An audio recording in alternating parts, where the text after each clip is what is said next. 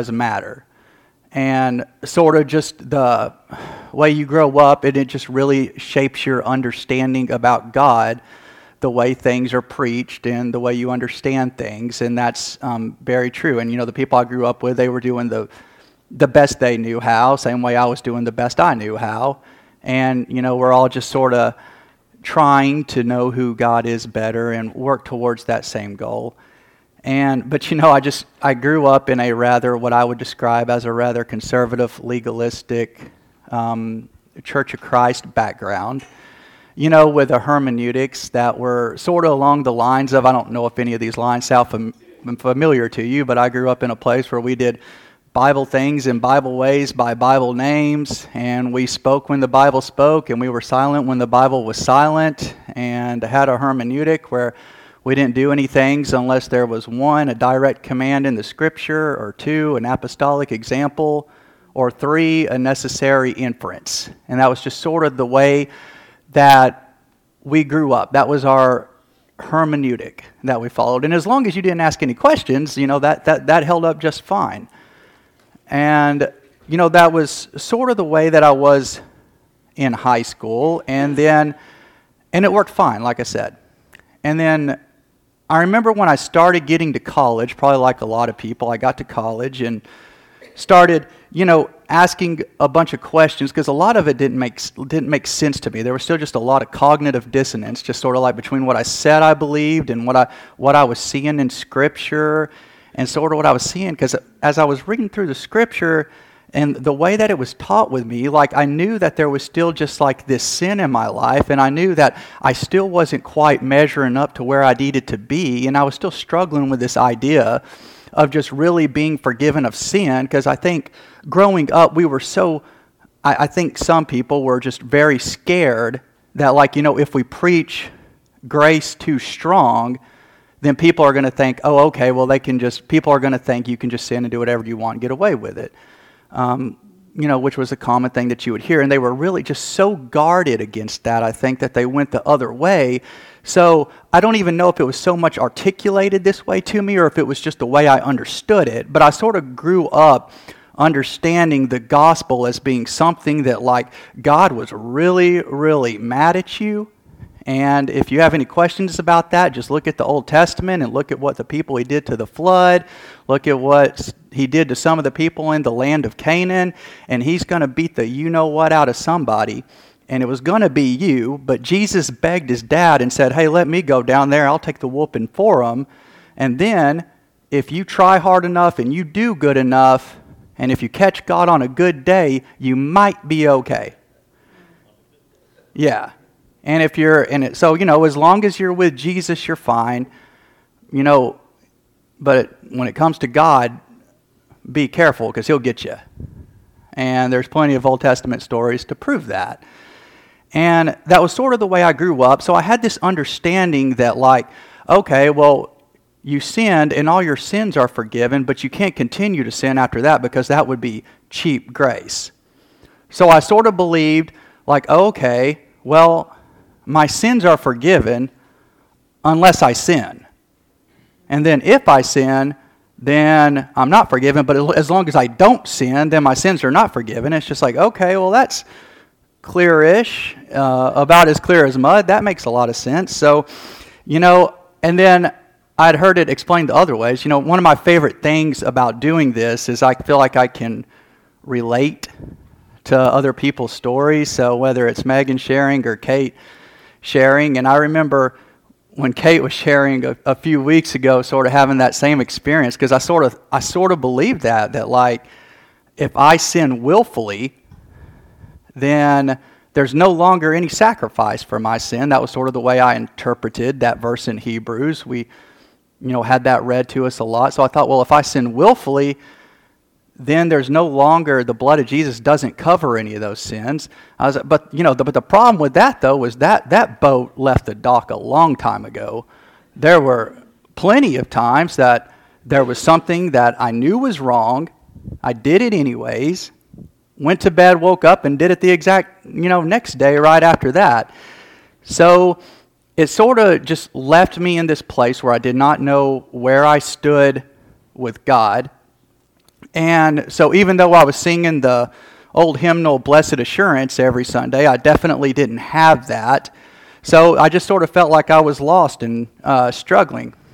And I graduated high school and moved up to the big city of Murfreesboro in 2007. So um, I, my baseball coach's uh, wife ran the event coordination staff at MTSU, so I knew if I came up here that already had a, a really good paying job by college standards to go to. So I moved up here and I had an older brother that was attending here as well. And then I had a really good friend from high school that I'd played football with, and he was going to be moving up here. So we decided that we would be roommates. So we got an apartment up here. And so when we moved up here, I just started going to church, just sort of like the way I grew up. I just started going with my older brother. So we just went to East Main Church of Christ, which was, you know, very similar to what I grew up in, and I met some people there, and you know had a few friends. There wasn't as much of a college group there, so I didn't feel like I fit in super close, but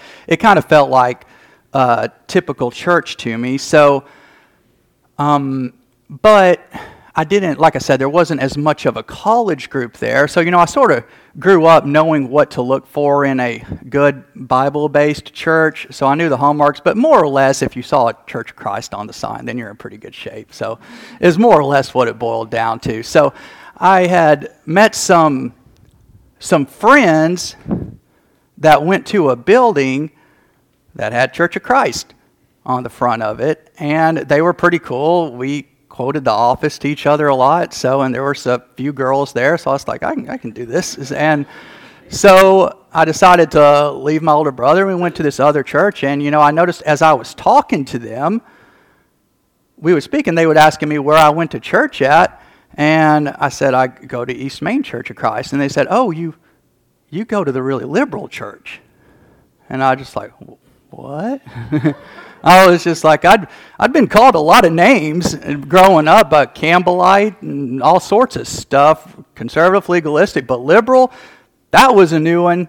I had never heard that before. So I had never experienced that. And I, you know, I realized that I'd sort of grown up in a bit of a bubble, but I didn't realize that there was a strand within the Church of Christ fellowship that was way more conservative than like East Main Church of Christ. And I'm not going to say the name of the church because, again, extremely loving people and very genuine in their faith and following God. And, and I loved hanging out with them. They were, they were a lot of fun. I had a really good time with them in college, but it was sort of like made me just question like is this god is, is this what god's like you know what I mean? Because some of the questions they're asking about, I'm, I'm embarrassed to even say in front of you because they just sound goofy. But, you know, when I'm trying to read this stuff that they're talking about in the Bible, I was just like, it's not even mentioned. A lot of these issues that we're talking about, they're not even mentioned in the Bible. And so it just sort of led to that, me continuing to question a lot of other stuff. And I remember one of my friends I had that went there, he just started dating this, this poor girl that went to a went to a Baptist church, and yeah, that wasn't good. So after they'd been dating for a couple of months, um, my friend decided to have the, the baptism talk with her, and because she had been baptized, but not the correct way, and not in a Church of Christ, so he started going there. Well, this this girl, you know, unfortunately, she had had a brother who passed away in a car accident in college who had not been baptized in the Church of Christ. So, this girl's natural question to my friend was, Well, what about my brother? He wasn't baptized in a Church of Christ, so where's, what's he doing right now?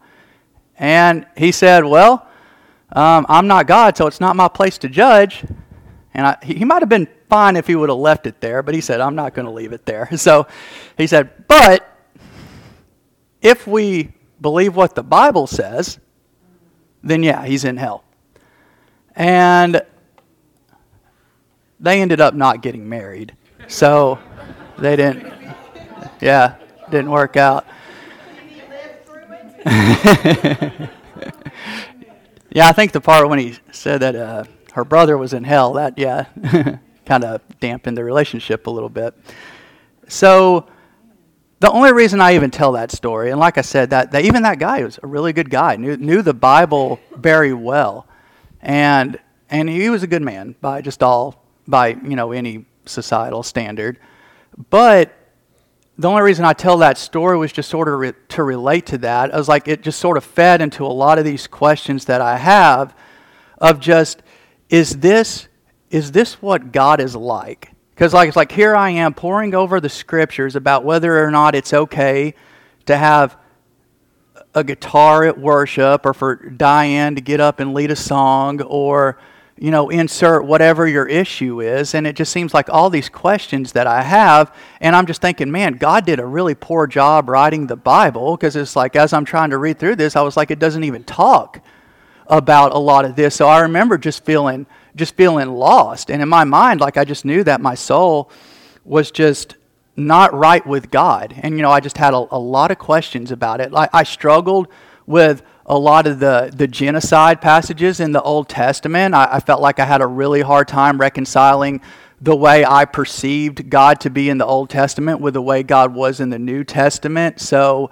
I, I was just like, so let me get this straight. You, you, you killed all these people in a flood, or you had your special people, Israel, slaughter every man, woman, and child here in some of the land of Canaan, and as soon as they died, two seconds later, you sent them to hell. And that's what God's like. And if somebody worships somewhere that has a piano, again, when they die, you'll send them straight to hell.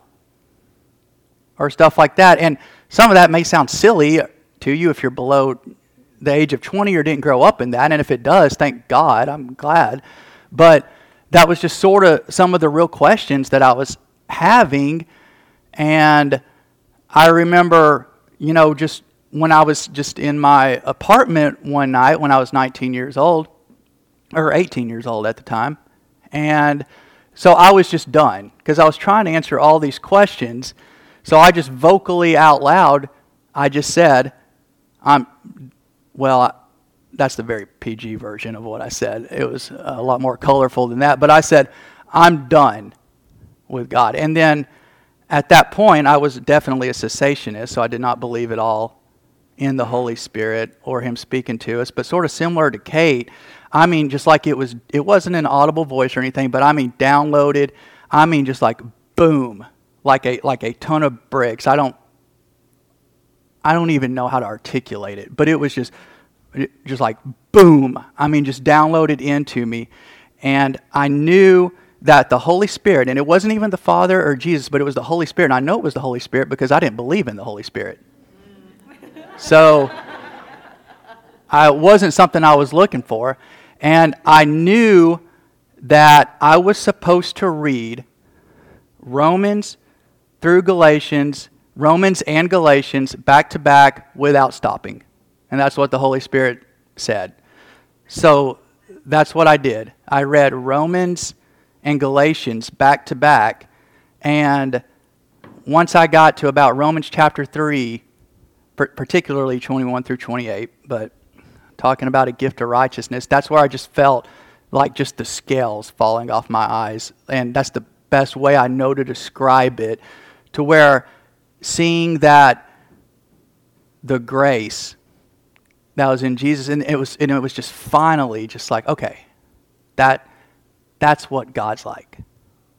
And that was the first time I felt like, you know, I'd had a real encounter where it was like, okay, that's, that's what God's like. And I still, you know, don't have all the answers to the, those questions because I believe, I believe all the Old Testament. I believe in all that. And I don't, I still don't know. And I mean, there's a lot of people here that could better explain all that stuff. We have pastors and shepherds, I think, that can help reconcile all that stuff. And I love the Old Testament. I read it all the time. But I finally felt like I understood okay, this is what this is what Jesus is like, and I can be confident in that. So that was extremely life changing for me at the time, where the first time I had heard God spoke, spoke to me like that. And I'm going to rewind that story back about a year.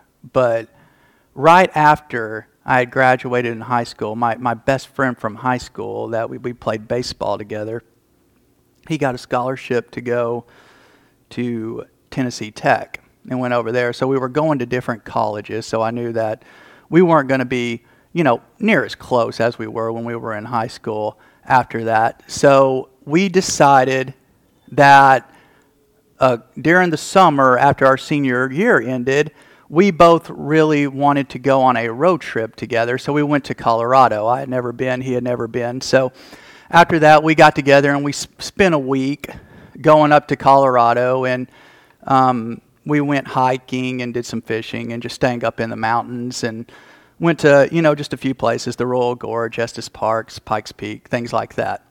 And it was, uh, you know, an awesome trip.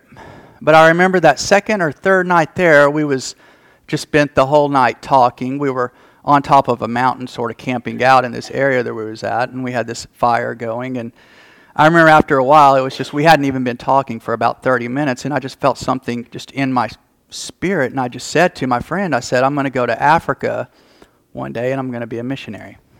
And we talked about it a little bit, and he said that was cool, but that's it, nothing else happened.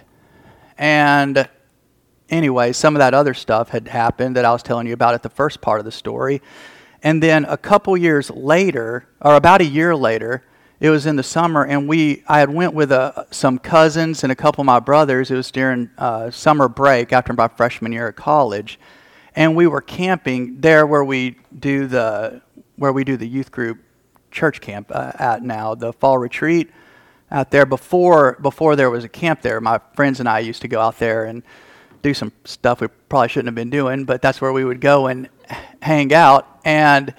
Um, there's a creek down there, and we was camping out beside that, and we had a fire going again, and it was sort of like that the same thing. There had been a long silence, and I had told told everybody there. I said, "I'm gonna let's. I want to go to Africa."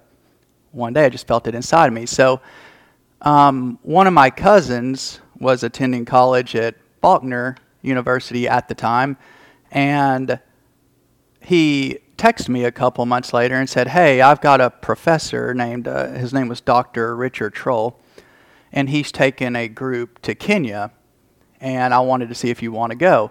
So we got together with our group, and we all went to we all went to Kenya, and we stayed there for about a month in a place called Meru, Meru, Kenya. It's about in the middle of the country. And we stayed there for about a month, and it was just an absolute awesome trip. And I sort of knew after that that I definitely wanted to go back there. So we did we went there for about a month, stayed there. It was an awesome trip. And while he was there, he said, "Well, you know, I'd sort he sort of knew the rest of my story up to that point, and he said, "Well, um, I used to have a student that was one of mine that got an internship up at um, he he thought he went to North Boulevard Church of Christ, even though he didn't. But he said, I had a student named Kyle Ferguson, and I think he lives in Murfreesboro, Tennessee right now, and he was going to church there at the time. So he said, You should check out that place once you get there. He's part of a ministry. He said, I think it's called RFC. So I had driven by the building. I just thought it was an occult or something. I didn't know anything about campus ministry. I'd driven by the building, but I didn't know anything about it. It was definitely not a building I would have ever walked in. So I went there, and then that's when I started hanging out with RFC, and I wasn't very good at picking friends, so I started hanging out with Dean and Brad and Shay and Richard. I guess that's the best I could do. So, um, so I started hanging out with them, and that was an absolutely you know awesome time. And it was at the end of that semester I met um, Danielle, and then that relationship, you know, started going really well. And I remember about, a, and, and that, that encounter I told you about, where I read Romans and Galatians, was sort of like the, the, the most clear I'd ever heard the Lord speak with me. But about a year later, we was at it was just a summer devo for RFC where we were meeting at the quad on MTSU, just right there between the library and the BAS, just there in the middle of campus, sort of.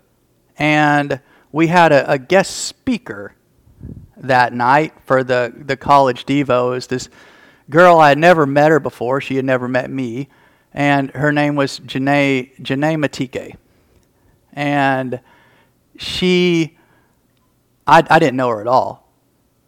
And she was speaking at our Devo that night at RFC. And she did fine. She spoke at Devo. We did our normal thing, and it was really, really good. And then after that, sort of like that, that same one of that, that, that same feeling I had when I knew I was supposed to read Romans and Galatians, I, I felt it come inside of me again, and it was just one word, and it was just prayer. Prayer. And I thought, well, you know, at that time I'd had a few experiences with God. I thought, being the mighty man of God that I am, God obviously wants me to pray for this girl. That makes a lot of sense. So after the Devo, I, I went up to her and I said, Janae, I think, I said, I'd like to pray for you because I thought, okay, God wants the man of God to pray for her. So I started, so I just prayed for her and that was fine. And I went and sat back down. But as soon as I sat back down, I heard that same word, except it was about 10 10 times deeper, harder. Like it didn't go away and it was just prayer, prayer, prayer. So I was like, I mean, it was like 10x what it was before and it was strong before and it was just, and I don't know how to, I don't know how to describe it, but it was just there a lot more. So I knew like, okay. So I went back up to her and I just asked her, I said, Janae, will you, will you pray for me? And I, and she started praying for me. And, and to that point, I had never, ever had anybody speak to me in that way, but she just started prophesying over me and she said, I see you, you're in Africa and you're preaching to large groups of people over there.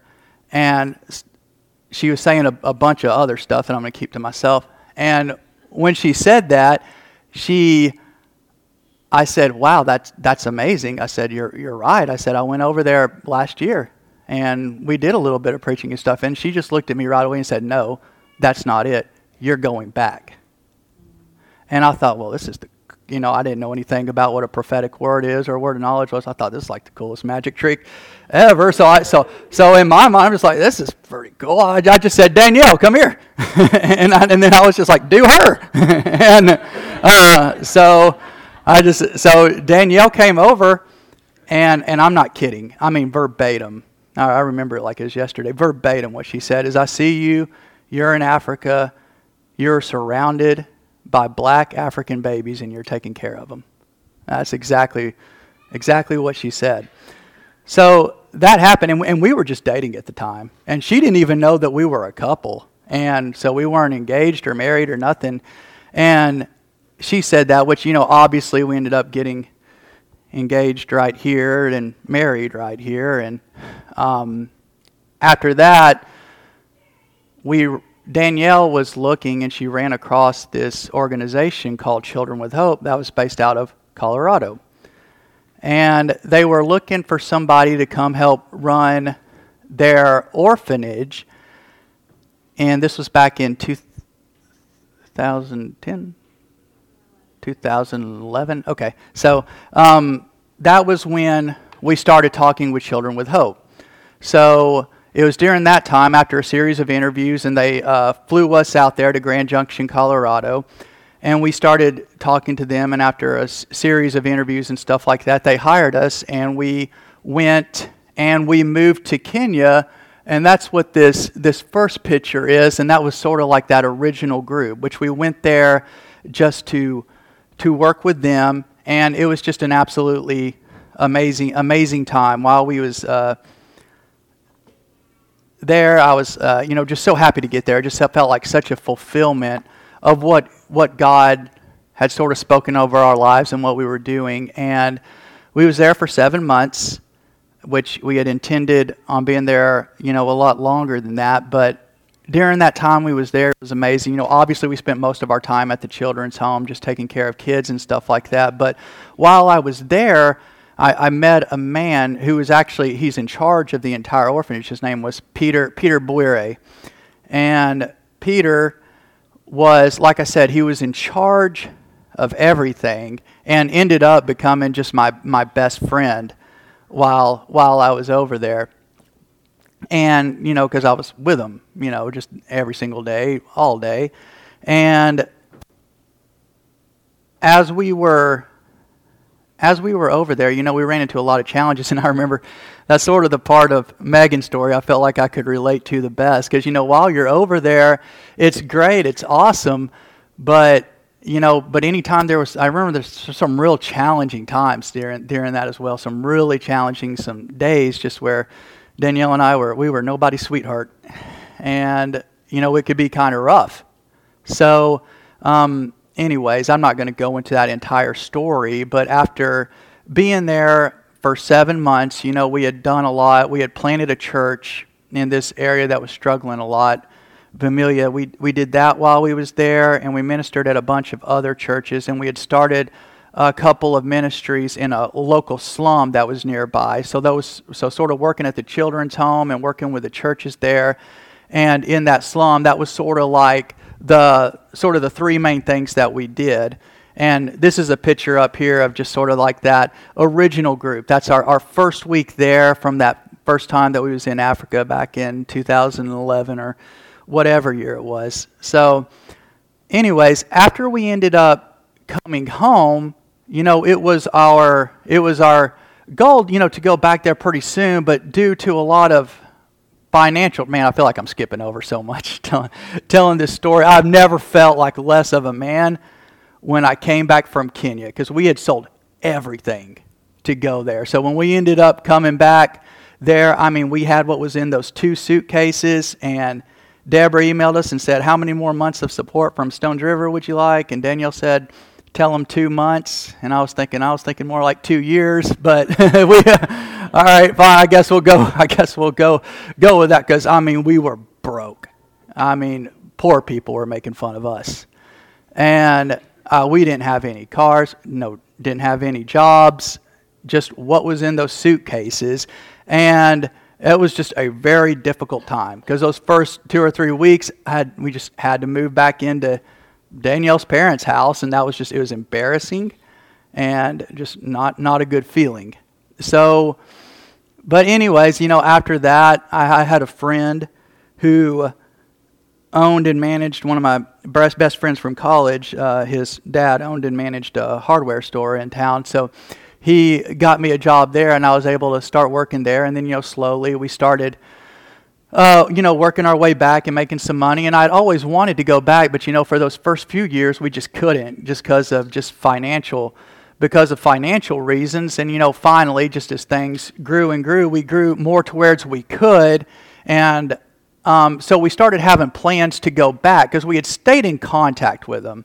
And even though we didn't leave on great terms, after we had left Kenya a couple years later, Peter and our American boss from the organization that hired us, they actually came here to Stones River Church. They came for a week, and it was a really good experience. We we talked to each other. This I can't even remember what year it was, but he came and talked to the shepherds. And after that, Tom, his name was Tom, the president of Children with Hope, and he met with Danielle and I, and we had some really good conversations. He apologized for a lot of stuff, and we apologized for a lot of stuff, and we all had a good cry and um, started.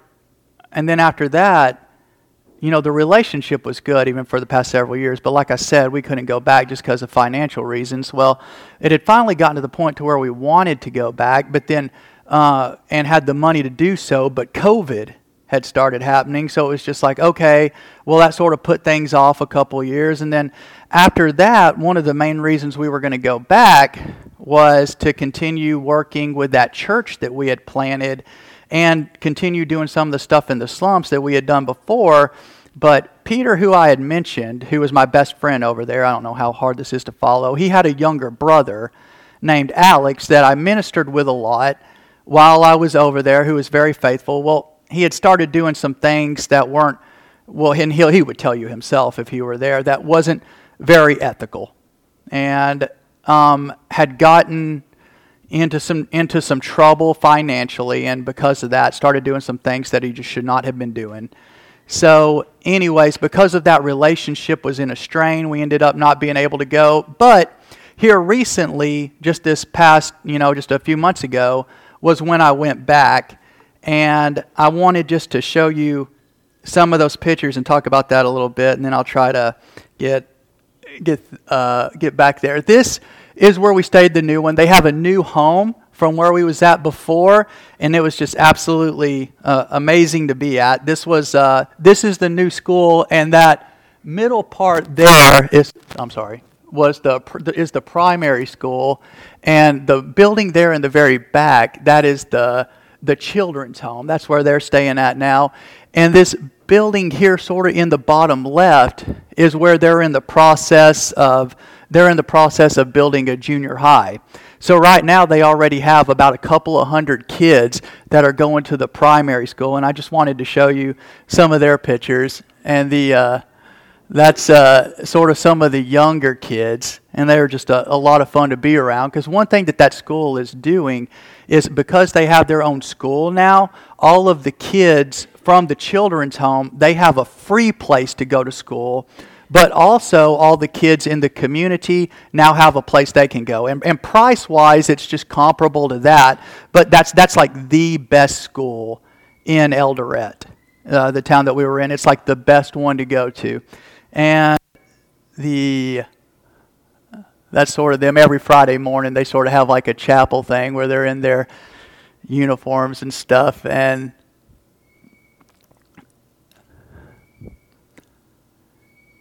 And while I was there, I got to meet all their teachers, and that's one of them right there in class. And they were, they do an, they did an amazing job. They, uh, all the teachers there were just really top notch, and the headmaster as well. I wanted to show these pictures. That gentleman on the left, his name is Oscar yet, but he's he's going to here soon be promoted to, to the position of headmaster, where he'll sort of be running Tobiah Christian Academy, which is the, the name of their school there.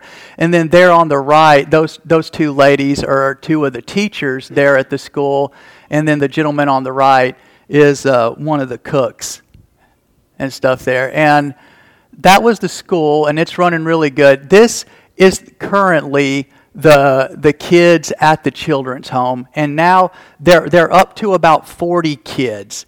And it's amazing because when Danielle and I were there, the, the ones that we were with, they're now the really old, mature kids that are there now. So it was really fun. Um, it was really fun just to, to be with them. And it was sort of their pictures that I was most wanting to come and show you today. And I know you probably don't even care, but I just wanted to, to show them because it meant, meant a lot. It meant a lot to us or to me. But the, uh, this is, uh, this is Ariel. So that picture on the left, that was, that was her first day at the children's home. And then now, and she's the little girl in the pink jacket on the right. And you can see how much she's, she's grown up. This is uh, Jared there on the left, and yeah, now it's a, and it was just really fun just to see how much they've matured and grown just in the past 10 years because one of the reasons it was so important for me to, to go this year the reason i just had to go is the way they do things over there is after your eighth grade year you go off to boarding school. So they do three semesters instead of two. And actually, while I was over there, the, the kids there are sort of taking their most important exams because they take a series of exams in their eighth grade year. And depending on how you do on those exams, determines what boarding school that you're able to go to. And there's just different levels of them. So it's, it's a lot of stress to put on an eighth grader because, you know, they all want to get into sort of like the best school and go to certain ones. And they're all going off site. So, for example, Peters has three biological kids, and two of them are already off at boarding school. And, you know, in their like ninth grade year and 11th grade year, I believe. And they're living in cities that are hours away from their parents, you know, after their eighth grade year. And it's just a lot to go through. So the older kids that we were with when we we're there, that's what they're in the process of doing right now. They're, they're done with their exams now, and then next semester they'll start going to, they're going to start going to the boarding school.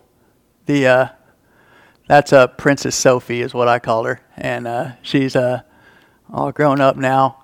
that was back when John had brown hair.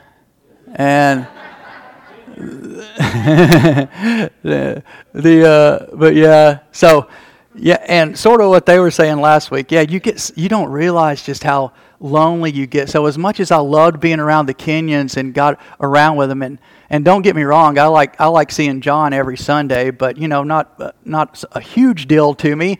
But you know, but at Kenya, it's just like yes, stay, stay longer. So, and that meant a lot to us when you know John and Tony came and visited us while we were over there, and and even even to this day, when I was there, I had several of the men asking me. Uh, they all wanted to know, hey, what's what's Pastor John doing? What's Pastor Tony doing? And they want to know who's preaching at Stones River now. And they really feel a strong connection to our church because they're they're within that Church of Christ fellowship as well. So they they have a lot of questions about it. Because Stephron here from Murfreesboro, I know some of you know him, still go, oh, still goes over there to minister every year with them, but they feel such a strong connection, in particular to Stones River Church, just because we share that fellowship and because they've met, you know, uh, Pastor John and Pastor Tony from here. And the, uh, that was Enoch. I've never seen a kid eat like that kid. You had, you had to give him his food first. Every meal.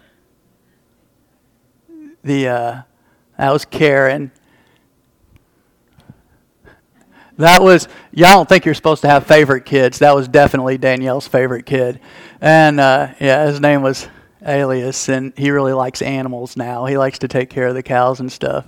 So that's uh, Celine before and after, and that was uh, Karen there on the left, who you've already seen. And then that's Priscilla on the right. And that little girl on the right, I don't have one of her grown up, but that's actually her twin sister. They were, they were, both, they were both twins. This is my favorite picture of the entire slide. This is when we was there the first time. And those were some of the older boys when we used to pile them up in the van. And we would take a certain group with us to church every week. And then, so it almost made me cry when I was there this last time. We was able to put them in the put them in the van, and I that that's those that's those same kids. So they uh, yeah they're all all grown up now, and they're it's amazing how mature they act act now, and all the girls like to act like they act like moms, and the uh, and these are just a few of the pictures of the younger kids who are just adorable and fun to be around because they sort of act more like the kids acted when we was there the first time because they were similar age, and so they were they were really fun to be around, even though I don't really know them near as well these younger ones because I had never met them before.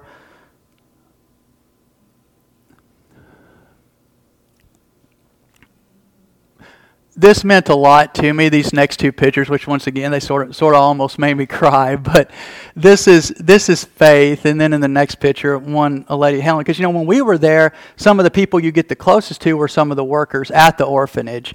So these were some of the women that helped us take care of the kids. And and this lady, even though it's been over ten years, she wrote this this note to Danielle, and you can just see how much of an impact she had on her when she was there of just how they used to Danielle used to wake up every morning and go over there and change diapers and help take care of babies because it was primarily you know babies and toddlers that we had when I was there. And she was such a sweet lady. We loved working with her. And I told her this picture was just so important to her. She had to she had to stop the picture because she really really wanted to go change out of her work shoes before we before we took it. And uh, that's one of the drivers there on the left. And then that lady on the right is uh, Helen, who I mentioned that we worked with before. And I probably should spend two hours talking about this man. Um, I've, I've never met anyone like him before. Like this is Peter, who I was telling you about earlier. He runs the entire thing, and I, I just can't even do justice. But every every person that goes over there, I, whether it's Stephan, or John can testify to it, just an extremely godly man who God uses in a powerful way. And he is the person who runs the he runs the children's home. He's the one that's in charge of everything. but he is also the leader of all the churches of Christ in the area. So he runs the children's home. He's also in charge of about of four, soon to be five churches as of next year. And he also has several farm projects going on where he owns cows and some garden land where he takes the, the cows and he sells the milk and in exchange for letting them keep the cows on the property there at the children's home he gives the children's home milk for free and he also owns three brick and mortar businesses in town where he is able to make a lot of profit off of those so he's doing a whole lot. And he's also in process of getting his master's in missiology from one of the universities in Kenya. They've, they've had trouble over there in the country with several people were dying because some of the churches in the area became popular to force people in your church to do fast and things like that. So, because they were forcing fasting, the country, the way they're solving it, the government is wanting to regulate a lot more sort of your requirements. And uh, in order to be an official pastor and to have an official church, so just to be safe, Peter's making sure that he has all the educational requirements in order to still keep the churches running like they are. So he stays obviously extremely busy, but it's amazing to see just what God is doing in his life and how powerful it is. And it's just amazing just how much he loves everyone around him. And that's, that is still just my, my best friend. But, uh, you know, even though he's doing all that, he's super busy. My, still my favorite thing to do, I think, the whole time we was there was just to go out. He took me out to a restaurant, and just to be able just to spend time with him and ride around in the van was just just a lot of fun, a lot of fun. And that's his uh, beautiful wife, Marianne, who we spent a lot of time with time with there. And I know we're probably running short on time, so I'm going to try to get through it. But that's uh, he's doing doing just a just a whole lot. Extremely extremely busy man. The, uh, these are just some of his projects. That's one of his stores there on the left. And he's actually gotten to a point now to where his businesses have now superseded his salary from Children with Hope.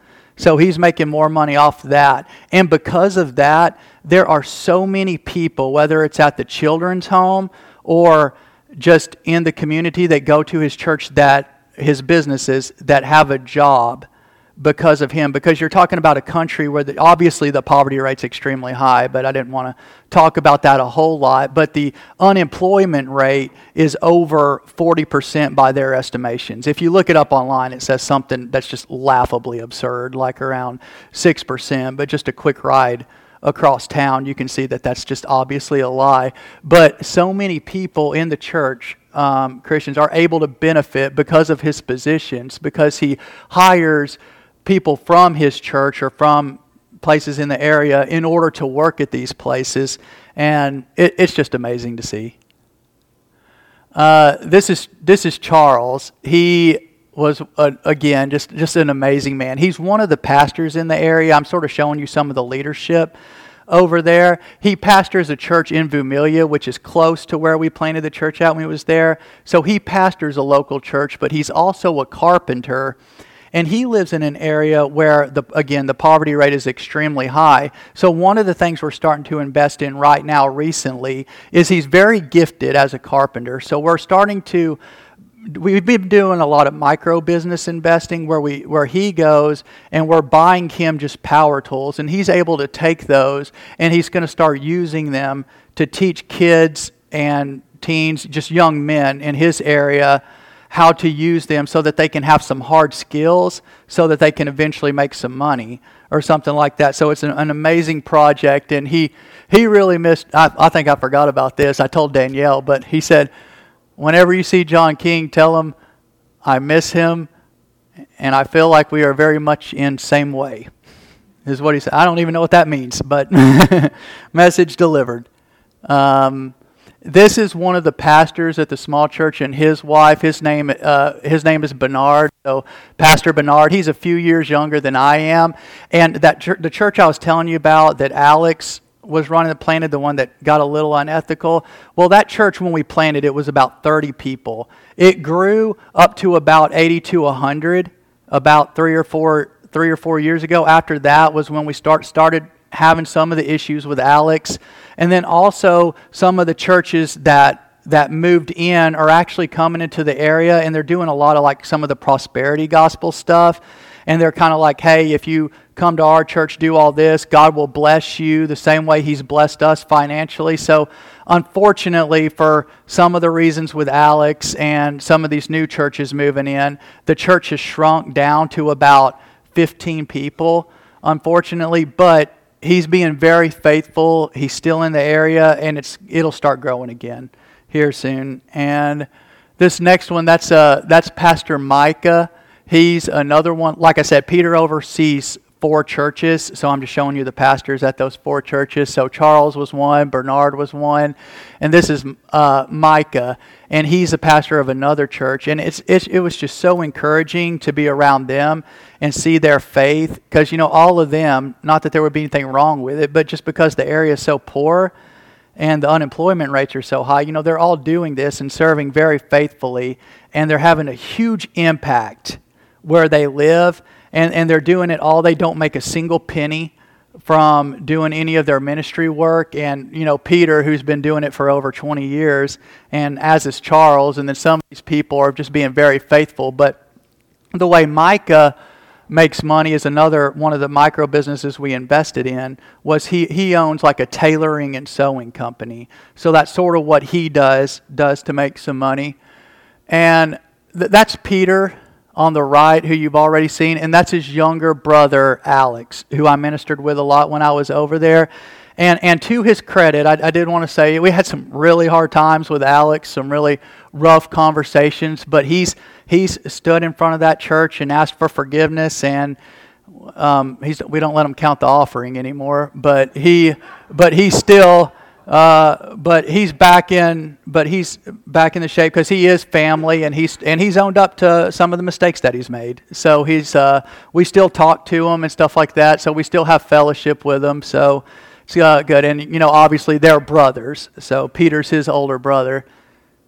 And this is that leadership. And I think I've already told you about all of them uh, there except Heshbon and Joseph. But from le- the left, that's Charles, Pastor Micah, Pastor Bernard.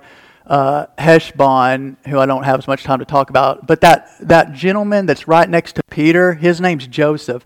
And I just wanted to share about him just real quick, and then I'll try to wrap it up. But he is a math professor at a at one of the universities there. So he's not a pastor or anything like that, but he's still part of the leadership. But the reason that's so important is because in that area, people of Joseph's socioeconomic status do not go to a church like like the ones we have. That, that's the church, one of the church buildings behind him that we're building now. And it's very rare that you would have somebody that makes as much money as Joseph that would go to a church like where Peter goes. So having him there, having him and Peter with how well they're doing financially comparatively to everybody else is an absolute huge blessing. And he was really good to be around. Plus, he owns a car. So that makes him very valuable. And so he's been a huge, huge blessing. I'm the one on the far right. The uh, oh, play that video again, Jonah and John. Turn up the volume on it. But before you start it, let me speak for a minute, and I'm just going to wrap up. But thanks for letting me share with you today. I know that was probably went a little longer than what you wanted to, but our my plan is to continue to go back there every year, and because it's amazing what God is doing in that area. And I've been so thankful to do it. But more importantly than that, it is just so amazing just to see what God is doing through them. It's amazing just to be around them. They're, they're so loving. And I always learn so much just every time from being around them. They're, they're amazing people, very amazing people. And you can see that you can just see Jesus in all of them when you're around them, whether it's the kids or at the children's home or you're at the churches there. And, you know, it's our plan to go back there every year and to help them with planning their churches. They really want some more teaching material because even some of the sermons we hear here every Sunday, like, and you know, sometimes, you know, to us they might be good. Like they're they're starving for that. I remember that that first night I was there, we went and we did a Bible study for over four hours, and I just just lost my voice, and they just wanted more. They just, I mean, they were just begging, just keep going, keep going, because they, to them, just getting good teaching, having some good materials, it means so much to them. They're so hungry um, for God, and we want to continue to invest in what they're doing. And also, with a lot of the stuff they're doing with the micro businesses, which is what they use to fund all of their ministry projects, is all going extremely well. So, um, we're really looking forward to just a continued relationship with us. But that, that last thing that I wanted to say is I'm not, not just saying that to patronize you or make you feel good, but it's just true when you're there, just how much they ask me about Stones River. They feel such a strong, like I said, fellowship and camaraderie with this church in particular. So I just want to ask you to continue praying for them because I, I, promise you, just even with that Sunday I was there, that church service was about was about six hours. It was just a pretty typical Sunday, and they, but, and I took a, even a couple of videos of it, but didn't even capture ten percent of the time that they just spent praying for our church, just us, and it was just amazing to see. So. Um, I'm done. Thanks for letting me share with you. I hope I didn't keep us too late from the meal. But if you can play that, just that short video with the volume on, it'd be great.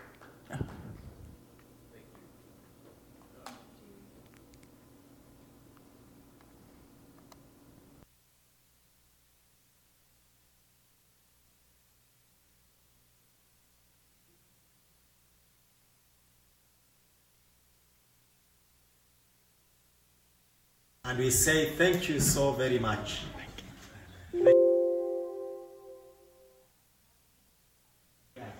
Kwa hivyo tunashukuru kwa sababu ya Stones River Church. We thank God for the Stones River Church kwa kuweza kukubalia ndugu Jerry kuweza kufika.